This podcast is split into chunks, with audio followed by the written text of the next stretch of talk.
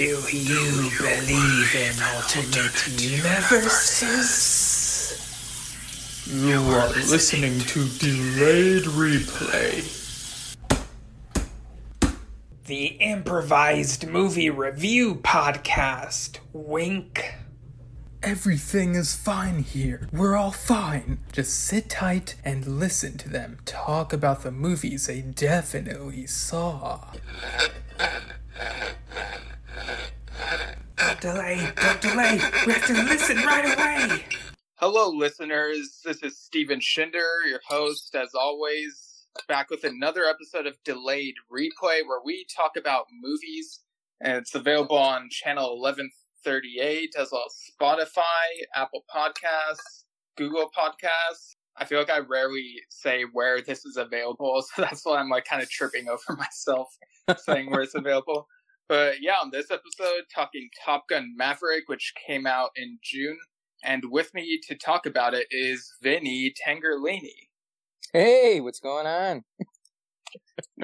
Not much. How are you feeling today, man? I'm feeling pretty good, man. I watched uh I watched both movies last night. I watched OG and uh Top Gun 2, so I'm ready to chat.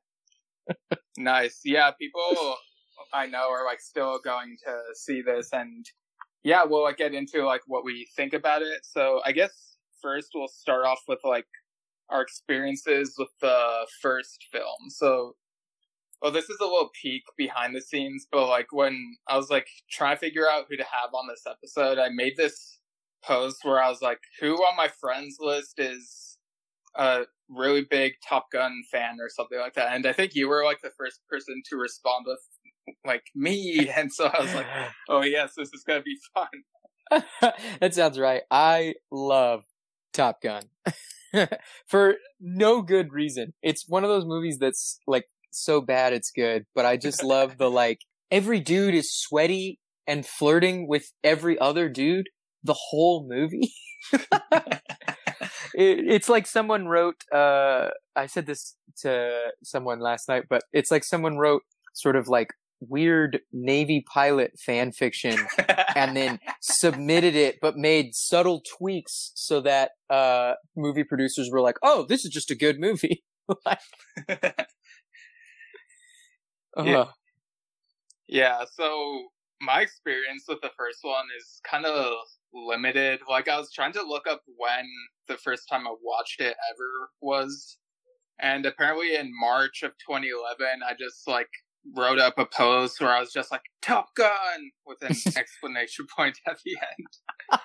so like that was the first time I watched it, and I didn't watch it again until like this year, like before watching Maverick. Something I realized the second time watching this is that like much of the movie I wouldn't enjoy very much without the music. Like a lot of what happens in the first half or so is just kind of slice of life type of yeah. stuff until you get to like the, what happens with Goose, and then it gets like more interesting to me anyway. So sure, sure, yeah, it's kind of weird to think about because like Top Gun is considered a classic, and like I looked up the like Rotten Tomatoes consensus, and I was kind of surprised, but also not to see that like the the audience score was like 83 and the critic score was 54 and like I, I can kind of understand where the critics are coming from because like like to me anyway it feels like not a lot happens in some of it and it, it kind of feels to me like one of those 80s movies that like people who love the 80s are like obligated to love or whatever. Totally. I don't know if that makes sense but that's kind of yeah, the impression yeah. i got. It's the arc is so simple. Like it's it's there's these two best buds, right? And one of them really has to go through a humbling experience. And the whole movie is him just like being humbled, but also still getting everything he ever wanted. so like, it's this weird, like he's still the hero, even though he needs, like, the thing he needs is to be taken down multiple pegs, but also he's the hero of the movie, so he still has to somehow, he has to go down a few pegs, but also win overall. he still gets the girl. He still gets, uh, you know, the victory at the very end when they actually battle the Russians for like a second.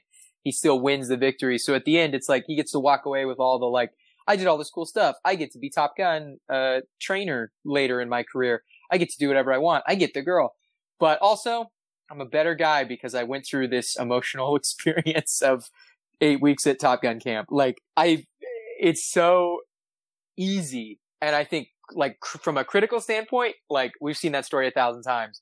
Dude comes in real cocky, gets knocked down a few pegs, still wins the day. Like that's a tale as old as time, a song as old as rhyme. But like what I think, what, yeah, I think exactly right. The reason the audience score is so high is because it's quintessential 80s. You've got the blaring music, the like epicness of, and these are Navy pilots. Like I'm from an Air Force family and the amount of like making fun of Navy pilots that goes on in my family is high. and I'm not a military person at all, so I don't want to bash the Navy, but like I would say that Navy pilots are lower on the, the rung of uh pilots that especially when if you if you're in the Air Force you would consider them lower on the rung. But um you know, there's still it's still so high octane, so cool, like so fast and furious, like rolling through the with the jets and the I don't know, like the action sequences, though very little happens. Like most of it is training. You know, they don't even fight that often. There's like a fight at the beginning and a fight at the end, but most of it is them just like tr- zipping around with their teachers, like learning how to fly. So I don't know. I think I think it's the combo of those two things. Like the plot is so simple, which makes it fun for an audience because we don't have to pay attention to it too much. We get to be overwhelmed with the awesomeness of the movie. Um, but that also, from a critical standpoint, makes it a weak film. yeah, so ironic that a movie about planes is more about training. Yeah, it's all about like, oh, we're learning how to be better. and yet, man, you get invested in those sequences. There's so many sequences in the middle where, you know, the teacher is coming for him and are they gonna, who's gonna win the dogfight or whatever. You get very invested. Yeah, well, like it does have some really great shots, like the sound design with like the jets like coming by, and like also like the ocean shots. Like I'm a sucker for oceans, oh, yeah. so like those are pretty cool. Totally, yeah, it's gorgeous. Also, like you know, Danger Zone is like super iconic to the point where like it's in the zeitgeist, and like Archer says it a lot. He's always like Danger Zone. we have a uh like a shelf in my kitchen where like whenever you open the drawer, sometimes stuff falls out of it and we call it the danger zone. like it's just yeah, it's exactly it's part of the the zeitgeist. It's the it became a, a term we use. Oh man, I have to start using it that way for like something applicable in my life. Yeah. yeah, it's I don't know. I don't I annoy people by singing it every time. but well, clearly they're not true fans. yeah. Well, and Kenny Loggins does two songs for the OG movie. He wasn't supposed to do Danger Zone. He does the beach, beach volleyball scene. He does the beach volleyball song. And Toto was supposed to do Danger Zone, but Toto denied the offer. And, but like late in the game, like in post already, and they were like, oh shoot, we need to like wrap this up. So they're like, Kenny Loggins, you've already recorded one song. What if we double it, make it two? And he was like, okay, how about Danger Zone? and they were like, all right, cool. We love this. They wanted a song called Top Gun, but Kenny Loggins, I guess, in like 10 minutes wrote Danger Zone. I was like, here's Danger Zone. And they were like, well, that sounds really cool. I guess we'll, guess we'll take that. Like, I'm glad you mentioned that because it reminded me of something I read while like doing research on like the first movie. But um, found this thing that said Judas Priest were asked to do a song called Reckless uh, for the soundtrack. Oh, that would have been but, wild. But they decided not to because they thought the movie would flop. And ironically, like a couple years later, they did a cover of Johnny B. Good for a movie with that same name, like Johnny B. Good, I guess. Mm-hmm. But that itself was a flop. Wild yeah, I, I don't know. I guess a lot of people, cause if you, if you pitch that to someone, you say, okay, well, it's this movie and they're Navy pilots and they're all in school to become the best pilot. Like that sounds like the dumbest movie of all time. like, Yeah, I mean, so I don't know. I can imagine lots of people being like, "Well, no, this movie's never gonna succeed. I'm I'm out. I'm out, man." yeah, I mean, I don't know about the Toto thing, but they definitely did the soundtrack to Dune, which Yeah, is pretty wild because, like, I don't know if their soundtrack really meshes with like the story very Uh, well, but it's like just so cheesy and you can't like look away or I guess turn your ear away from it when like the guitar is like blaring or whatever. yeah. It's that makes that movie so 80s, like so grounded in the 80s. They're doing a new one. yes. A new Dune.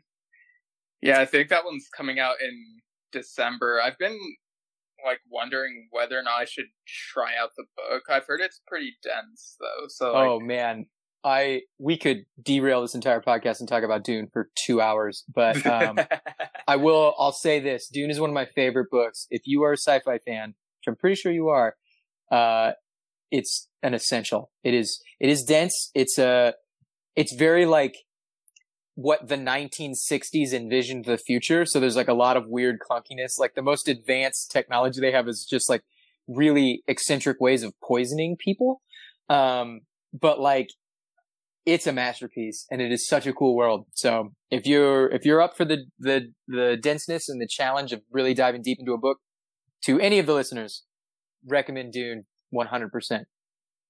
yeah, and I mean I'm sure there's like some unabridged audio somewhere probably. So like maybe that would help with some of that. Yeah, there's definitely audiobooks. I know Audible has one, uh, with someone cool doing it and I forget who it is. Um, it's like 36 hours or something. Of course. but uh, yeah, if that's an easier way for you to to get into it, by all means, it's a fascinating book. I love it. Go to audiblefreetrial.com, use our code no, we don't do that here. I was like, dang, this podcast got backers. no, Oh, th- this podcast is very low effort. Like well, not today. This episode is high octane. Top Gun 2, baby. top top notch talking about Top Gun. yeah. Oh man. So yeah, um, true to form, uh, the movie industry did the the classic thing of making a sequel to something that's very beloved from like the 80s or so. and um, yeah, I was actually watching this show called um, Spoilers of Kevin Smith yesterday. Oh yes, okay. I know the show.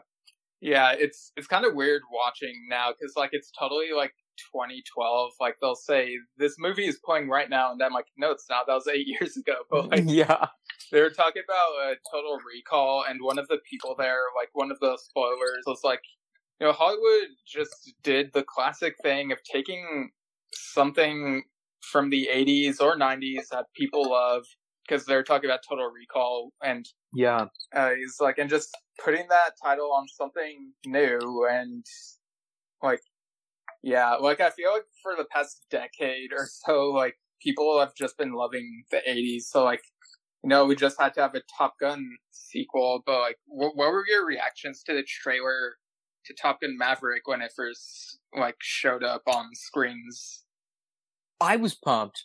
I because here's the thing, like it's different than like a an actually good movie. but like you know, like it's not like it's Willy Wonka or like these movies that are like truly masterpieces.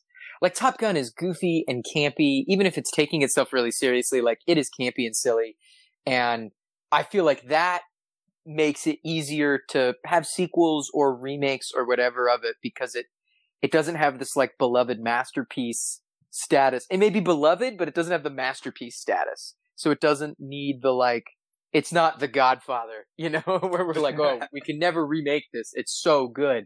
You know, it's it's like, oh, we could do whatever we want with Top Gun. Also, like, I just love that world. It would it would be so interesting to see where these people are. It's not like Top Gun 2 two years later where it's like, ah, we really don't need this. Like like over 30 years or something. So and when you're looking at like military people, like that's a that's a career. So much will have changed for these people, or wouldn't have, and that's equally interesting. Like that's like kind of cool. There's something neat about returning to a world so many years later. Um, I think it does require like good storytelling and stuff. In order for this to be any good, it needed to do better than the first one in a plot. Like the plot needs to be more critically interesting and that kind of thing. But like, yeah, I was pumped just because I was like, oh, uh, yes, I would love to see Tom Cruise in a cockpit, please. like more of that. Um, plus the cast, when it was like all these people are in it, I was like, this is a good cast, even if the movie is meh. Like, there's some there will be good performances in this. Those were my first initial thoughts. even if the movie and ends up being Top Gun Maverick. yeah. Not a great fan of the title. I think Top Gun 2 Maverick's Boogaloo or something. would have been even better. Yeah. Um, so this is how out of touch I was with like Top Gun, and how very little I remembered from the first movie. Like when I saw the title at the in the trailer, like Top Gun Maverick, I thought that Maverick was like the name of like some jet or maybe like one of the ships that carries the jets or whatever. But like it took me so long to realize, oh wait, Maverick was Tom Cruise in the first movie. this is the dude. Yeah.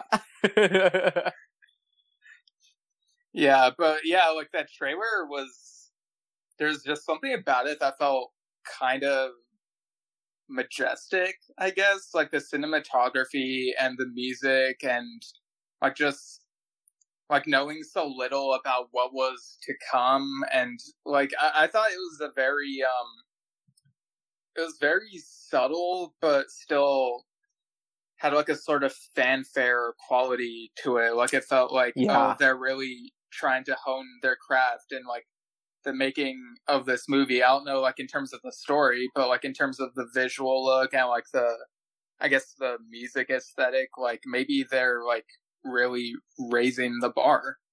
Yeah. Well, it, it looks like they, my understanding is they used a lot of practical effects like they did in the first one, you know, so like whether it was a cockpit simulator or like actually like getting the guys up in planes to experience the movement and stuff.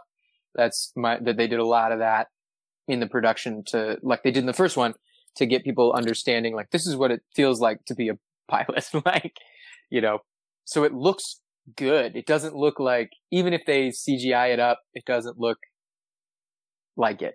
At least from the trailer, it didn't look like that to me. Uh, I guess we'll get into like the movie proper. So like Totally. Yeah, so like the beginning, I was kind of iffy about like what was going on because like like the whole screen is black and it fades and you see like jets flying and it's like super quiet and like lots of us in the theater were like, wait, is the sound off or like what's going on? But it turns out it's like a creative choice showing the silent jets before you actually get to hear them like much later on. But like, well, I don't know. How'd you feel about that? Yeah, it's definitely jarring. It, the payoff is when the jets start, like when, when they roar in and you're like, oh, okay, we were doing this build up. Um, I don't know. It was kind of like a weird artsy choice, but I didn't hate it. like I don't know. There was something about the delayed, like seeing everything and being like, "What's going on?" And then and then when the jet kind of flies in over you, like I don't know, maybe two and a half, three minutes in, and then the sound happens when that happens. There's something cool about that, like sinking effect. You know, uh, I don't know. It was a, an interesting start. Very different from the first movie where it like kicks in the door and guns blaring starts with Danger Zone. You know, this had a very more chill, like, approach, which was maybe setting us up for the themes of the movie there. Like, the aging and the, like, the changes that have underwent the characters that we're seeing. Yeah, because like you said, like this is like a whole career, like the whole gap between the first movie and Maverick. So like we get to see um Maverick as like a flight instructor, and like we even get this brief montage of like highlights throughout his career, and they have like Yeah. these like like they CGI'd younger Tom Cruise in these moments, but they were like super brief, so it wasn't as like in focus as like the beginning of like Tron Legacy or something like that. you know? sure. And Tom Cruise looks good, so even the CGI effect on him, like, wasn't super necessary. I feel like he looks a lot younger than he is, and I don't know. It's cool too to like watch the career and all the like hoops he had to jump through to stay in his position because like uh, one of the weird dichotomies I with this movie for me is like he they're always like he's so good, he's so good, but we've never promoted him. like you know, like he's had to do so much work to avoid promotion so that he doesn't get stuck behind a desk. Kind of like what happened to Iceman, but we'll get to that later. Um, but like, do he has to keep being Maverick? He has to keep being the wild card. So they're like, oh, he's so good, but we can't promote him because he's Maverick. You know? Yeah. he's too reckless. We can't put him in this position. He's too reckless. So I think that's like like a funny like way of justifying like he's so good. He steals the best, except he's so reckless that we're gonna keep him as a teacher instead of promoting him to like a admiral or something and making him sit behind a desk and make strategic decisions or whatever. Yeah, I mean, it, it kind of reminds me of Star Trek. How like you know you see Captain Kirk in the original series, and then later on in the movies, you've seen he's like promoted, and in his final movie, Generations, he tells Picard to never let them promote you to admiral because like you can do more difference on the bridge of a, a ship like the Enterprise. You know, so totally. I had those parallels in mind while watching this. Yeah, it's a, with anywhere, you know, like you're, if you have any teacher friends, you know, like a lot of times really good teachers become, like get promoted to principal and then they feel like they're less effective or whatever. I think there's something cool about Maverick knowing where he's needed most, where his skills are best and choosing to like, like not tank his career, but like hurt his upward advancement to stay where he is best. Kind of like trying to strategically not get every answer correct on a test you know all the Yeah. answers to, right? Like Yes. try and make it like 90 or 80 something. Yeah, try to get the B plus. but you know all the answers, so like how many do you fail to to keep your average low or whatever? Yeah, is exactly what it is. I don't know, it's cool. It's funny because it's like that probably could never happen in an actual military setting, but Tom Cruise can dream, I guess. yeah, I mean this movie feels grounded, but I, I'm sure there are like some liberties here and there taken in terms of like how things work within this like military structure type of thing. Sure, sure. Maverick, um, like how different and similar did he feel to you? he definitely is still Maverick. He's got all the quality. You know, he does the flyby. Like one of the first things we see him do is do the flyby, even though he's not supposed to. Like we see that in the first movie, we see that in this movie. He does it multiple times in both movies. Like he's still Maverick. He's still kind of a punk. He's still like does what he wants. Uh, he's still so you know uh cocksure, but like he I think he's definitely also really grown into the mentor figure. Like, I, I think his journey, like in the first movie, sets the scene for him in this movie where he really understands the dangers and the, The danger zone. Yeah. uh, yes, but like I think he's he he understands what's at stake and what's at risk for all these pilots, and I think he he's like in a place where he can still be the kind of cocky maverick, but he like has really come to terms with the oh you know like this is high stakes, this is important. I you know I like to goof around. I know you guys like to goof around, but like you know also this is serious. So it's like kind of fun to see like uh he's still cool. He's still got the motorcycle. You know, he's still doing fun tricks in the air, but he like also can mellow out and be the voice of reason and like understand the seriousness of something as the teacher in this. Like he's still the main character, but he's be- grown into a mentor role. It's totally different.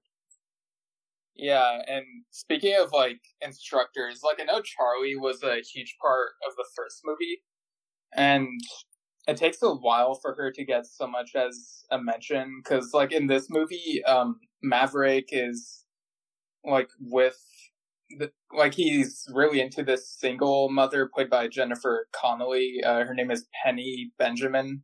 Yeah, she's in the first movie, or well, they mention her, uh, Maverick, because she's the admiral's uh, daughter, who Maverick had a little thing with. They that's like all they mention about her is like Maverick had this thing with the admiral's daughter. Uh, so it's cool that they like brought that to life. Uh, but yeah, no Charlie, which is kind of a bummer.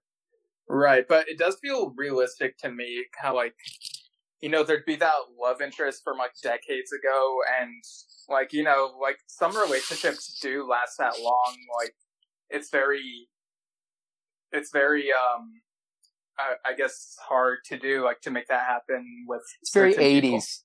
It's very eighties vibe, right? Like guy gets the girl and they're together forever. And so it is kind of a breath of fresh air that this takes a more realistic approach and was like, well that like Charlie was Washington like Pentagon bound, you know, there was no way she was gonna stick around at Top Gun forever. She was a like impressive astrophysicist. like she had bigger and better things to do than stay at Top Gun because she liked Tom Cruise. yeah Um, and i think i was okay with like this change because like that whole like instructor student thing that they had in the first movie felt weird to me yeah, so yeah. Well, and I, like I don't know, Jennifer Connelly is so good. She's so good in this role. She's so like brings such depth and like nuance to a movie that I feel like would be lacking that with more of just like, well, Kelly McGillis is here and she was the 80s bombshell. I feel like they might have um like shoved her more to the side if they tried to keep Charlie in the movie. So by bringing in this new role and by bringing heavy hitter Jennifer Connelly in, like, and tying it into like the Admiral and like like the old like they had this fling even before uh uh Maverick met Charlie. Like, it just brings so much nuance and uh neat like specificity yeah to like this movie. continuity Yeah, like I don't know, and it also it makes sense. Like they're both just living there, single, sort of like had their bad lucks in romance. Like, of course they'd be drawn to each other. It feels very realistic, which uh the movie overall had doesn't have the most realistic vibe. So that's cool to have that grounding like in it. Yeah, and it's kind of funny that like they're the ones who are together because like I think Jennifer Connelly and I think her character from Labyrinth and Tom Cruise also starred in a different fantasy movie in the 80s called Legend, which Oh, love Legend. so bad and but so good. oh, I don't That's my theme for 80s movies. oh man, it's so con. I guess it's it gets pitched as a kids movie and it's just not. And maybe that's why I saw it when I was like six and was just terrified out of my mind.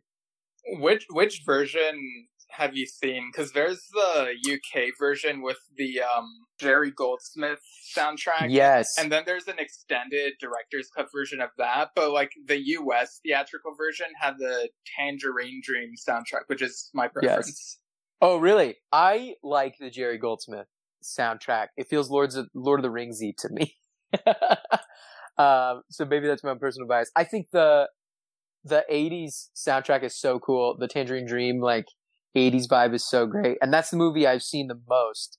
Um, but most recently, I watched the director's cut, so the Jerry Goldsmith soundtrack, and really liked it. Was uh, a fan.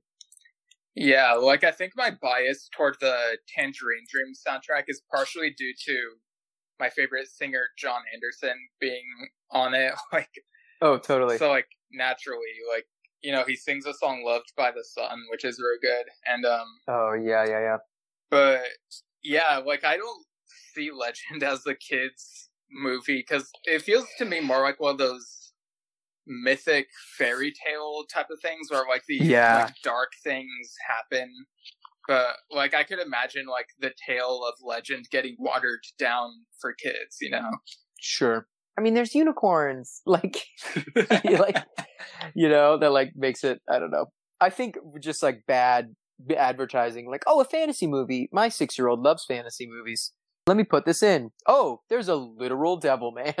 like, who scared my kid for the rest of his life. like, you know, recently the Dark Crystal Age of Resistance was nominated yeah. for like outstanding children's program, and it's like, are you because sure it's this... puppets? like because we can't have adult puppet content, I guess.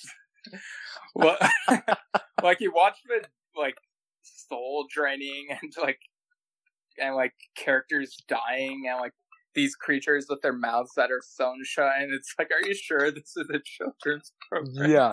It's dark. Even the og movie's dark. Yeah. Like yeah. But yeah uh we also get this other tie to the first film in the form of rooster you know goose's son and here he's played by miles teller what do you think yeah. of that casting choice? I like Miles Teller. It is funny when they like it, like from the minute I saw him in the trailer, he grew the little mustache, and I was like, oh, he looks like Anthony Edwards, who played Goose. He looks just like uh, the kid of that character. You know, like they did a good job matching him in vibe. Like I was like, oh, immediately I know who this is. This is his kid. Which, uh, like, and the way he looked so similar, I was like, oh, this is gonna be a huge plot point for Maverick to be teaching Goose's kid and have to deal with like the feelings of guilt that he sort of lets go at the end of the first movie, but like are always going to be with him and like now have to really hit heavy. Plus, I think Miles Teller did a good job. I think he's like, um, you know, Whiplash was one of my favorite movies, and I feel like Miles Teller is so good in that. And like, he's done some bad stuff, you know, Fantastic Four, whatever. Fantastic. Um, yeah, oh God, so bad. But I feel like Miles Teller is is uh like really well suited for this role. He, you know, uh, the young gun who like my dad was in the Top Gun program and I gotta I gotta be that. You know, like he's he's fitting for that. Um, and helps like round out this like ensemble. He's he's the young blood for the ensemble. You know, because there's also Ed Harrison here. Uh, which so it's a lot of like older heavy hitting actors, and then you've got a younger heavy hitter. I I feel like uh, so I really like Miles Teller. I think he does a great job. Um, and I'm invested in his story. I'm invested in his his need for speed. You know, his uh, his need to prove himself against the the ghost of his dad, who he basically never knew, and the way that he unites with Maverick as a mentor and father figure. I think is uh, is like that perfect circle of life type story. It's like yes, like that makes sense. The two dudes who were robbed of their best friend or their dad would, of course, be on similar pages. And uh, uh, despite initial tension because of Tom Cruise's like involvement in Goose's death, I think uh, Rooster comes around. I also loved Miles Teller in Whiplash. You know, like how furious he was in different moments of that movie, and the payoff yeah. at the end is so good. And it, you get to see a bit more of like him doing some musical stuff in Top Gun Maverick. Like there's that scene with the piano where like he's like playing like a piano cover of Sorry Not Sorry. And yeah. and like Maverick walks in and it gives him like this flashback of like, you know, that scene in the first movie where like he, Rooster as a kid is in the room and Goose is still there, and like it's you get like this silent flashback of them playing the song they played in that movie, and it's like totally you could see the weight in Maverick's eyes, and like they have this discussion. Like Rooster is like, "Why didn't you ever visit after my dad died?" And yeah, like where were you, man? Yeah, and it's like it's understandable that like it might hurt so much for Maverick to like have to be reminded of that tragedy like constantly but eh, it feels but i feel like it brings more realism to like if you go and rewatch the first movie and you're like okay not everything is resolved like this is something i'll stick with maverick for a while and it like still haunts him to this day so i thought yeah. that was really grounding yeah, it's a cool way to bring it back in without it being uh Godfather 3 esque where like Michael is still just like, oh, oh, I'm still torn up about this. Like it was a cool way to have the constant touchstone of Rooster being like the constant reminder for Maverick. Not just like Maverick doesn't just sit around all mopey all day being like, oh, Goose, I'm still glum. It's like, yeah, he's going through that process. That grieving process will never end for him, but then he gets constantly bombarded with Rooster. Not necessarily in a bad way, but just like he's around Rooster all the time. And that's like hitting him hard. So I liked that a lot. Yeah. And we get a surprise cameo from Meg Ryan uh, in the scene where uh, Maverick goes to Rooster's house. Yeah, that that was really that was a real trip down memory lane, and like the discussion that they have, and like memories of Goose. Like we even get these like little anecdotes of like, you know, they talk about like stories passed down by like Goose's family about what he would do as a kid, like you know, Yeah. catching butterflies with a net or whatever, and like the butterflies inspiring him to like want to fly someday. Yeah. It's cool. It was a cool. I love scenes like that where you get one character just in this one scene, you know, and then that's it. Like that, we saw Meg Ryan for maybe three minutes of the movie. Like that was it. But it was such a nice, just like, oh, cool. Because that's how it would really be. Like that relationship wouldn't end in real life. You know, they would continue to mourn together and stuff. I feel. So that was cool to see that touched upon again. Yeah, because they talk about how like even though um, Maverick didn't visit, like he would call her every now and then and like catch each other up, and I guess it's more painful for him to look at Rooster growing up because like as he gets older, he looks more and more like his dad, and like you know, Oh yeah. and, and so like makes it even more painful seeing like the spitting image of his best friend. So I thought that was very understandable. Totally. But yeah, like even though that Meg Ryan cameo was brief, it was very like she had a presence and she felt like the same character, but like with some growth internally. Yeah, well, and like, and she had remarried, and like, and like, it was very like, yes, this feels like a normal, like, they gave this character some closure for us as the viewer. Like, okay, cool, we know what happened to her after, and Goose is still like an important part of her life and everyone's life. Um, but like, also she, like, you know, continued to go through that process, and that was cool, and like, and it was just cool to see her back in that character. You know, she has such a such a fun, like spunky, silly vibe in the first movie. To, to see her uh, now as an older woman, like return to that personality was very fun, and I like that a lot. Yeah, and I thought it was really funny when they revealed that the person she remarried was played by Tom Hanks. Because it's like that classic Tom Hanks Meg Ryan thing. yeah, like oh, so good. Jen, just to have him like walk through the scene basically for like a second.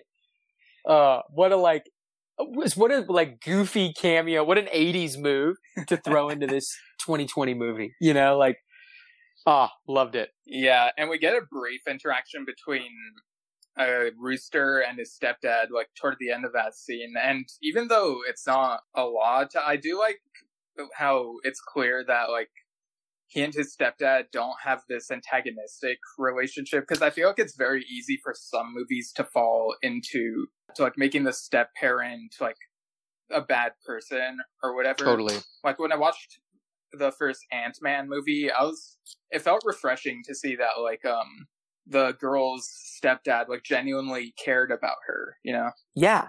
Yeah. Like it's nice. Also like that he, like it's cool that Rooster, Rooster's kind of journey in the movie is like, is learning from each of his three father figures. So whether that's Goose, who he never knew in real life, but certainly is affecting him in his life, his stepdad, uh, who like was a dad to him and a good one, and Maverick, who like has the connection to his real dad and also is his mentor at the at the school and for the missions, but like is also stepping into that mentor father figure role. Um, it's cool to watch as all of these are good, good father influences on Rooster and good, uh, masculine influences. You know, and there's not a lot of, uh, like bad energy amongst the three of them. Yeah, and we also see Rooster's interactions with the other like pilot trainees that Maverick's instructing. Like there's Hangman, who's played by Glen Powell, and Yeah. Bob, who's played by Lewis Pullman, um, and a couple others. But yeah, we see these brief interactions with them, and like they don't really have big character arcs, but they do provide a good soundboard for Rooster when he's like going through his problems. So, like, I feel like this really is as much a Rooster movie as it is a Maverick movie. So like that Totally. matters more. And Rooster has the opposite problem that Maverick does. Maverick is too cocky, whereas Rooster is lacking in that confidence. And like what Maverick is really bringing to the table for him is like, you can do this. Be assured of yourself. So when Rooster eventually does the flyby, you know, uh, at the tower, even though he's not supposed to, it's like a huge step for him because he's like growing into the like, I can be a Maverick-esque pilot. You know, I can be this good pilot. Um, like, you know, he has Maverick and Rooster have equal and opposite, uh, journeys that intersect in the middle. Like, you know, one of them has to become more, they have to both come, become more like the other one, more assured of himself or more cautious and, uh, considerate. And Maverick has always been on that journey. Um, but Rooster's just starting his of becoming more like confident in himself. So it's kind of cool to watch the intersection there. Yeah, and we also uh, see that in Rooster's room, he has like a Star Trek Into Darkness poster, which yeah. I guess Paramount really wants to advertise one of their more controversial Star Trek films. yes. Really plug it in there. But um, but I just thought of this right now. But like, Rooster's path is very similar to like going back to Star Trek again. Like, it's very similar to Captain Kirk and those newer movies. Like, he lost his dad as a baby in that 2009 reboot movie, and like he goes on the Mhm. path that his dad goes. So yeah, it's pretty wild those parallels. Yeah. That's interesting. And then to have the poster in there. I wonder if they're trying to tell us something. It's a new cinematic universe involving Star Trek and Top Gun. like this Top Gun thing ends up becoming Starfleet in the future. Rooster freezes himself and then uh it's part of Starfleet. oh man. Yeah, Rooster also has a habit of waking up really early, which I guess is why he has that nickname. Like you get this like really gorgeous shot of like the sunrise in the background. It's like a profile Oh, yeah. shot and it's like some of the cinematography in this movie is just beautiful. Yeah, but when we're back in Mar-a-Loma, like we're back in gorgeous California coast, like seeing the the same vibe, even though there's like a little bit of difference, um, obviously because 30 years have passed, but we see like the same town, the same vibe, this like gorgeous California area, um, for at least like a good chunk of the movie while Rooster's doing the training before they, before they fly off on the mission. Right. I mean, it's not like the difference between Hill Valley in like Back to the Future in 1985 and Hill Valley in t- futuristic 2015. Sure. it's not like that, but it's uh yeah, I don't know, and it's cool. It's uh gorgeously uh, cinematographed. I don't know how to make that word a verb. Gorgeously designed and executed in the in the the shots. It feels very similar to the first movie, you know, there's so many cool there's that cool shot of like Tom Cruise on the motorcycle zipping through the sunset with Jennifer Connelly on the back. There's just like so many neat shots that are so akin to the previous film. You know, them walking away from the planes it matches so many of the times that they did that in the first film. Like the the DP and the the crew on this film really used inspiration from that first film to get those shots Yeah. Uh, to to match so that it, it doesn't just feel like a sequel but it feels like a a continuation of the world that's already been set up Yeah. I feel like some movies try to recreate certain shots like exactly, but for some reason they didn't feel too overt to me in this. I don't know if it's because I haven't seen the first movie as many times or if it's just like subtle enough to the point where it works. But Yeah, I felt like it was. I mean, there were definitely like there's some iconic shots in Top Gun that I was like, okay, this is that shot. They're doing the same thing.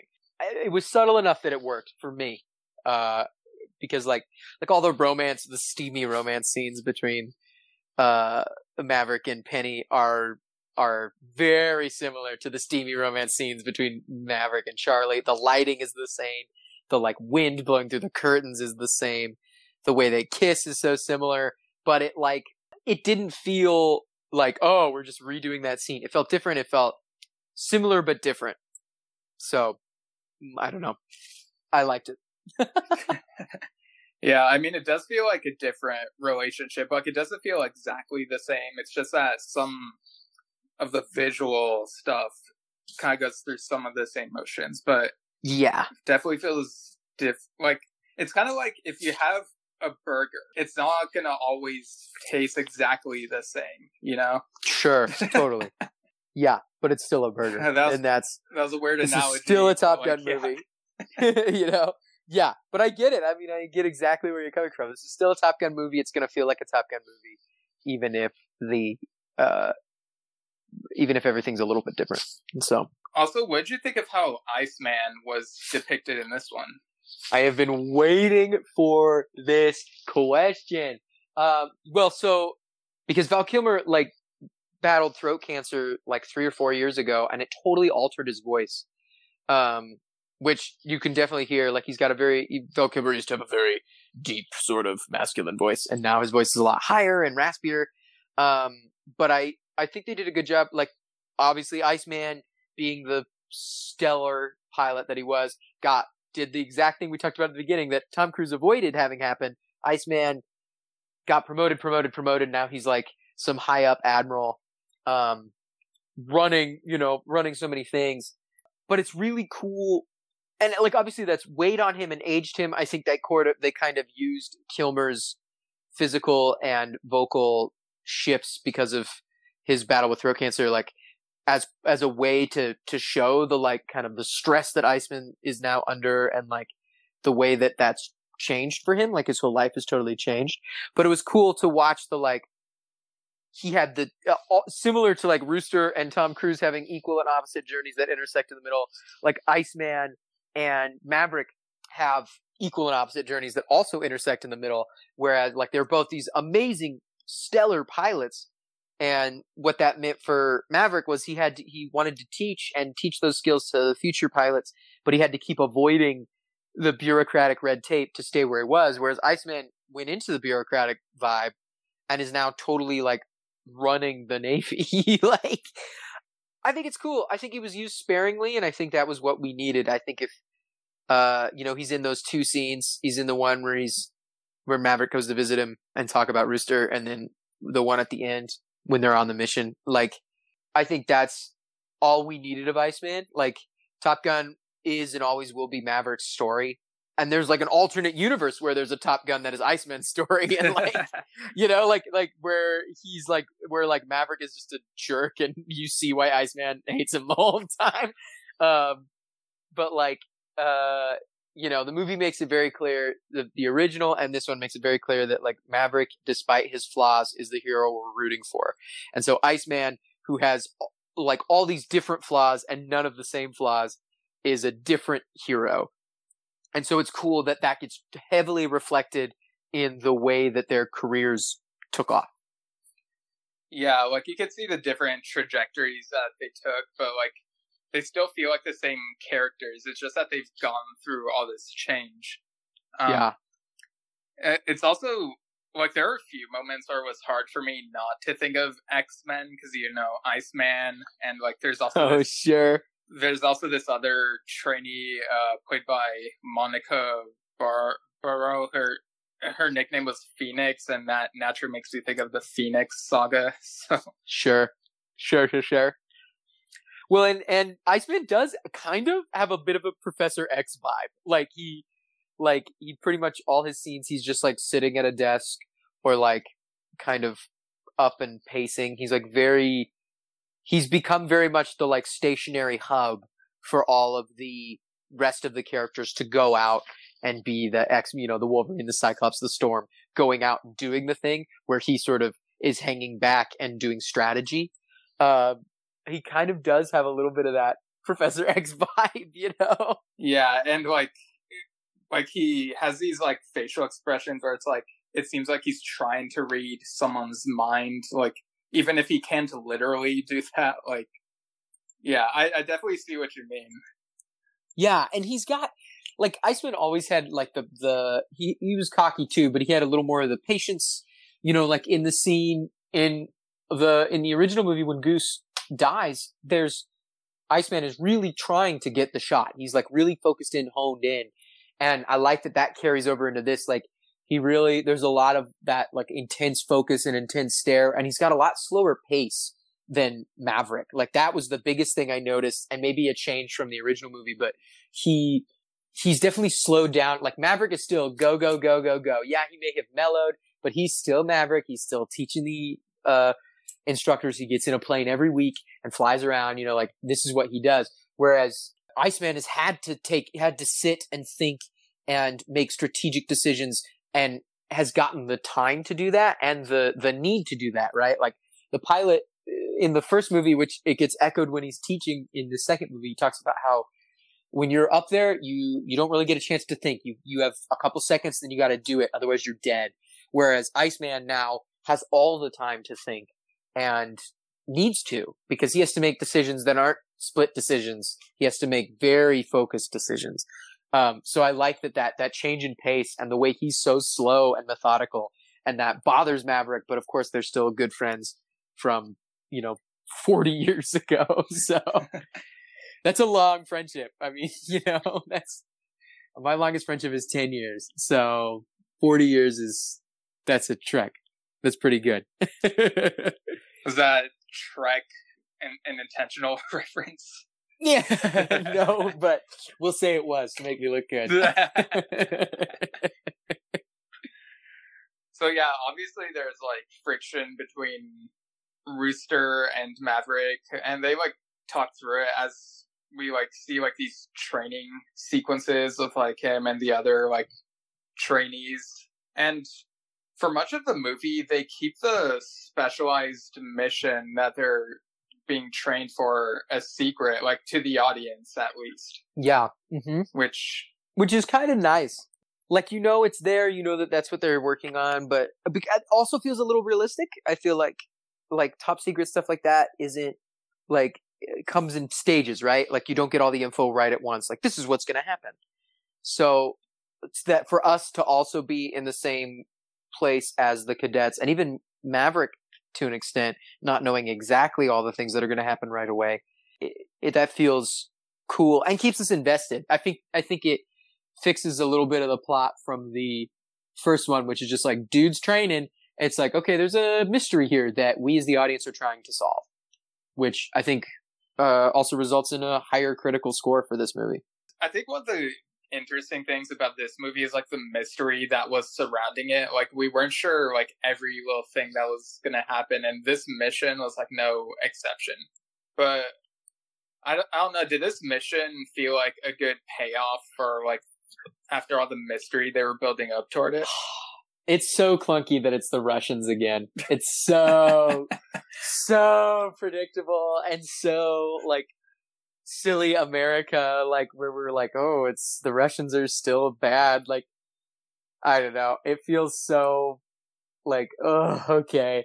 Um, I I don't know. It feels in a way that the first movie, like the the ending is kind of anticlimactic. Like there's like these six Russian planes that sort of are flying too close to uh, American territory, so they go scare them away, and they do shoot four of them out of the sky. But like, it kind of feels it doesn't have the it has a little bit of intensity because it's the longest fight and it's the most like intense. And Iceman and Maverick are working together in that one, but it like seems like oh okay they like win and that dogfight was over and like the when you sit back and look at it the stakes are pretty low and it feels so similar in this. It's like they train for this whole thing and then they're just doing like a kind of a stealth plane flyover of Russian territory. like, it, like in the, you know, like, and it's like a dogfight and it is interesting and like there, it's the, it's the, it's the finale of the movie, you know, but it like, at the end of the day, it's like, eh, I don't know, as with anything like all encompassing, like the, the struggle between two nations without an all out war, there's, it's so hard to have a winner, like, because it's like, we may have, oh, we, we got what we came for in this mission, except in the grand scheme of things, it's like, okay, it's not like Lord of the Rings where like Mordor falls into the earth and Sauron explodes. It's like, you know, where it's like, okay, cool, like they won, they freaking won, and that's the end of the story. you know, it's like, cool, we got this little small victory. Yeah. they like try to build it up with the same intensity, but it's not the same, you know, like, um, so like it's, it's a bit of a letdown, but it also is like, it's the only way, like you can't have Tom Cruise and, and Miles Teller fly in there and just blow the Russians to hell, you know, like that would equally not make any sense. So it's, I think it's what they can get away with realistically while still having a win. Um, but yeah, it's like, it's kind of cheesy and like, of course, it's the Russians and we're doing this stealth mission and okay, like, I don't know. It's a bit of a letdown.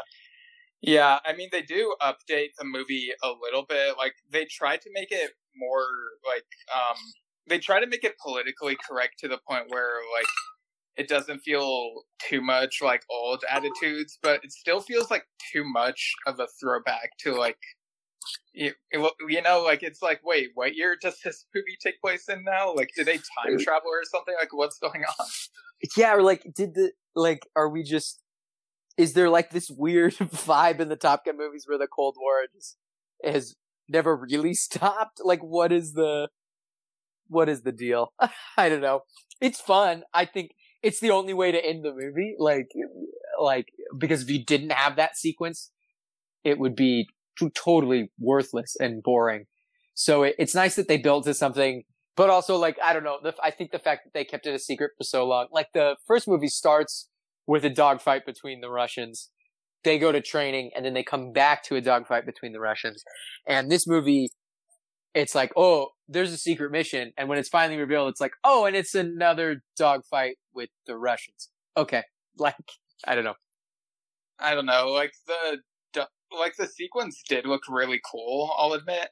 But I just feel like they could have been more creative with like the circumstances surrounding it. To like it could have been like something else and like it didn't really live up to like the mystery that was being built up. I don't know what I was expecting, honestly. They played it very safe. It felt very, like a very safe choice. Yeah, it it feels too like been there, done that. But um yeah. Like some of the discourse surrounding this, uh, I've been reading like online on like Reddit and stuff is like people being like, well, I mean, the movie is more about the Rooster and Maverick relationship, so that sequence toward the end doesn't really matter that much. But then you have yeah, it's just a way for them to work together, and with Iceman kind of being the admiral calling the shots, like it, it gets all of the characters with all the the differing viewpoints on how to be Top Gun all together in one position having to do a mission.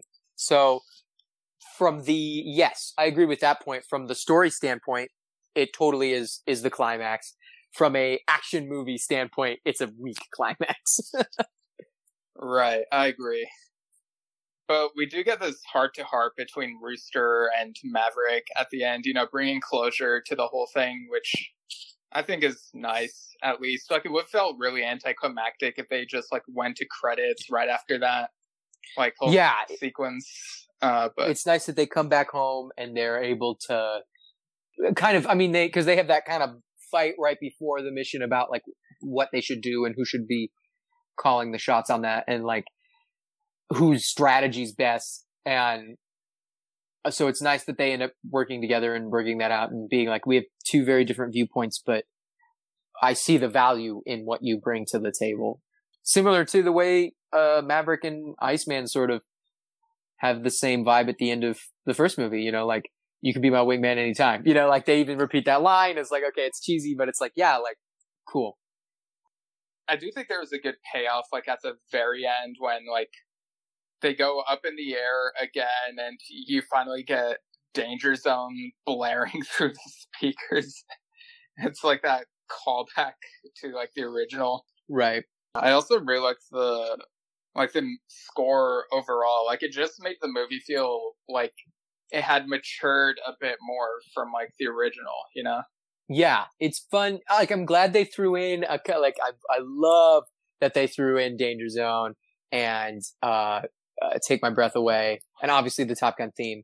Um like I love that they threw those songs back in like uh, for parts of the movie that made sense.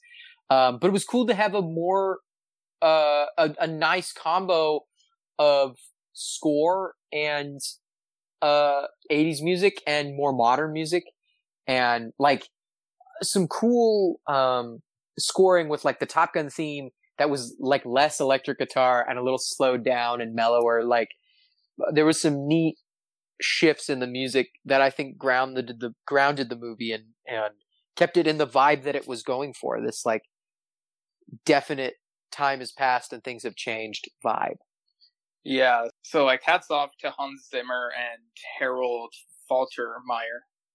They Yeah. did a good job on this. yeah All right. So I guess with that we can go into final thoughts. So sure so what are your final thoughts on Top Gun Maverick and score out of 10? for me, I feel like it is a everything you could want from a follow up sequel. This this with this much time in between, it totally grasps the personalities of all the characters, the journey that they've gone through in the time that we haven't seen in the time from the first movie to now. The relationships that were formed in that movie are still intact, still strong, have grown over the 30 some odd years that they've, uh, that we haven't as an audience seen. Um, and we see that executed well by the actors and by the style of filmmaking to really just capture the essence of like old wounds will still be there forever. Um, but also like things change. I think they, they capture that so well in plot, in cinematography, in the way that the story's told, in the way that the characters have grown. Um, there's still some of the old stuff that they're hanging on to, but they've also changed so much. So for me, uh, I give it a nine out of 10. It's pretty solid. All right. So 9 out of 10 from you.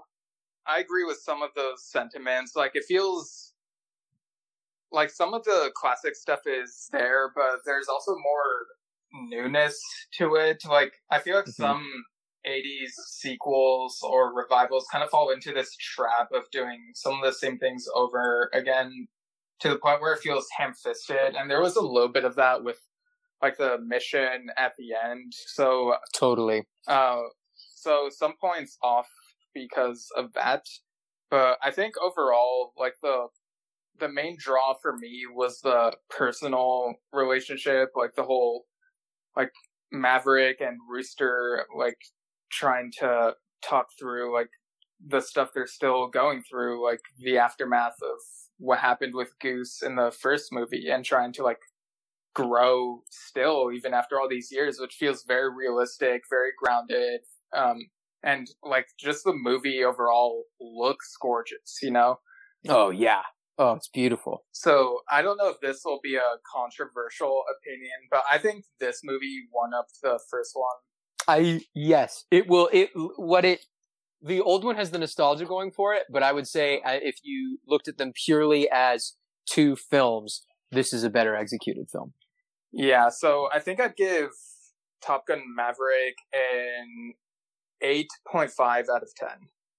Yeah, Totally. All right, so with that, uh, thanks again for joining me on this, Vinny. Do you have anything you'd Yeah. like to plug? Sure. Um, I uh, I play with ComedySportz. Um, we're doing a lot of digital shows right now. So even I'm in Chicago. So even if you're not in Chicago, you can tune in. Uh, like the page on Facebook. It's CSZ Chicago. It's a competitive team improv, which you may be familiar with. Um, but uh, we do shows every Friday, Saturday night. We do four shows a weekend. So if you're interested in seeing some free live or live uh live on screen uh comedy that's made up on the spot, please uh check us out. Otherwise, you know, not doing too much, watching movies. Sounds very cool, and very creative. Yeah, like yeah, comedy is just great all around, you know? yeah. It's definitely a, a bright light when you're having a tough day. So Yeah. As for my plugs, uh, you can find me at Steven Schinder on Instagram and Twitter, Steven Schinder Storytelling on Facebook. You can find my fantasy horror comedy novel Lemons on My Grain, which is on Amazon. More info on that at stevenschinder.com. I'm also helping out a bit with memes and articles over at Culture Slate. Um, so yeah, you can find them on Facebook, Twitter, Instagram, uh, cultureslate.com. We also have a Twitch and a YouTube, I believe. I'll like link those in the show notes. Um, cool. but yeah, I finally, I finally remembered to plug Culture Slate in one of these. I kept forgetting, kept forgetting in the other episodes. And if you'd like to email the podcast, you can do so by writing to delayed replay podcast at gmail.com. Let us know what you think of our coverage or any of the movies and whatnot that we've talked about, and we may read your thoughts on the show. So, yeah, be the first, because there haven't been any yet. Yeah. so, Be the first. yeah, be the top fan, like the Top Gun logo, but with fan replacing gun. totally. Next episode will be a review of Ghostbusters Afterlife. Without further delay, have a good day. Hmm. No mention of some of the characters like Fanboy in the review. Still, I'm sure Stephen will have his uses. Get ready, Stephen, because you are about to get integrated into the danger zone.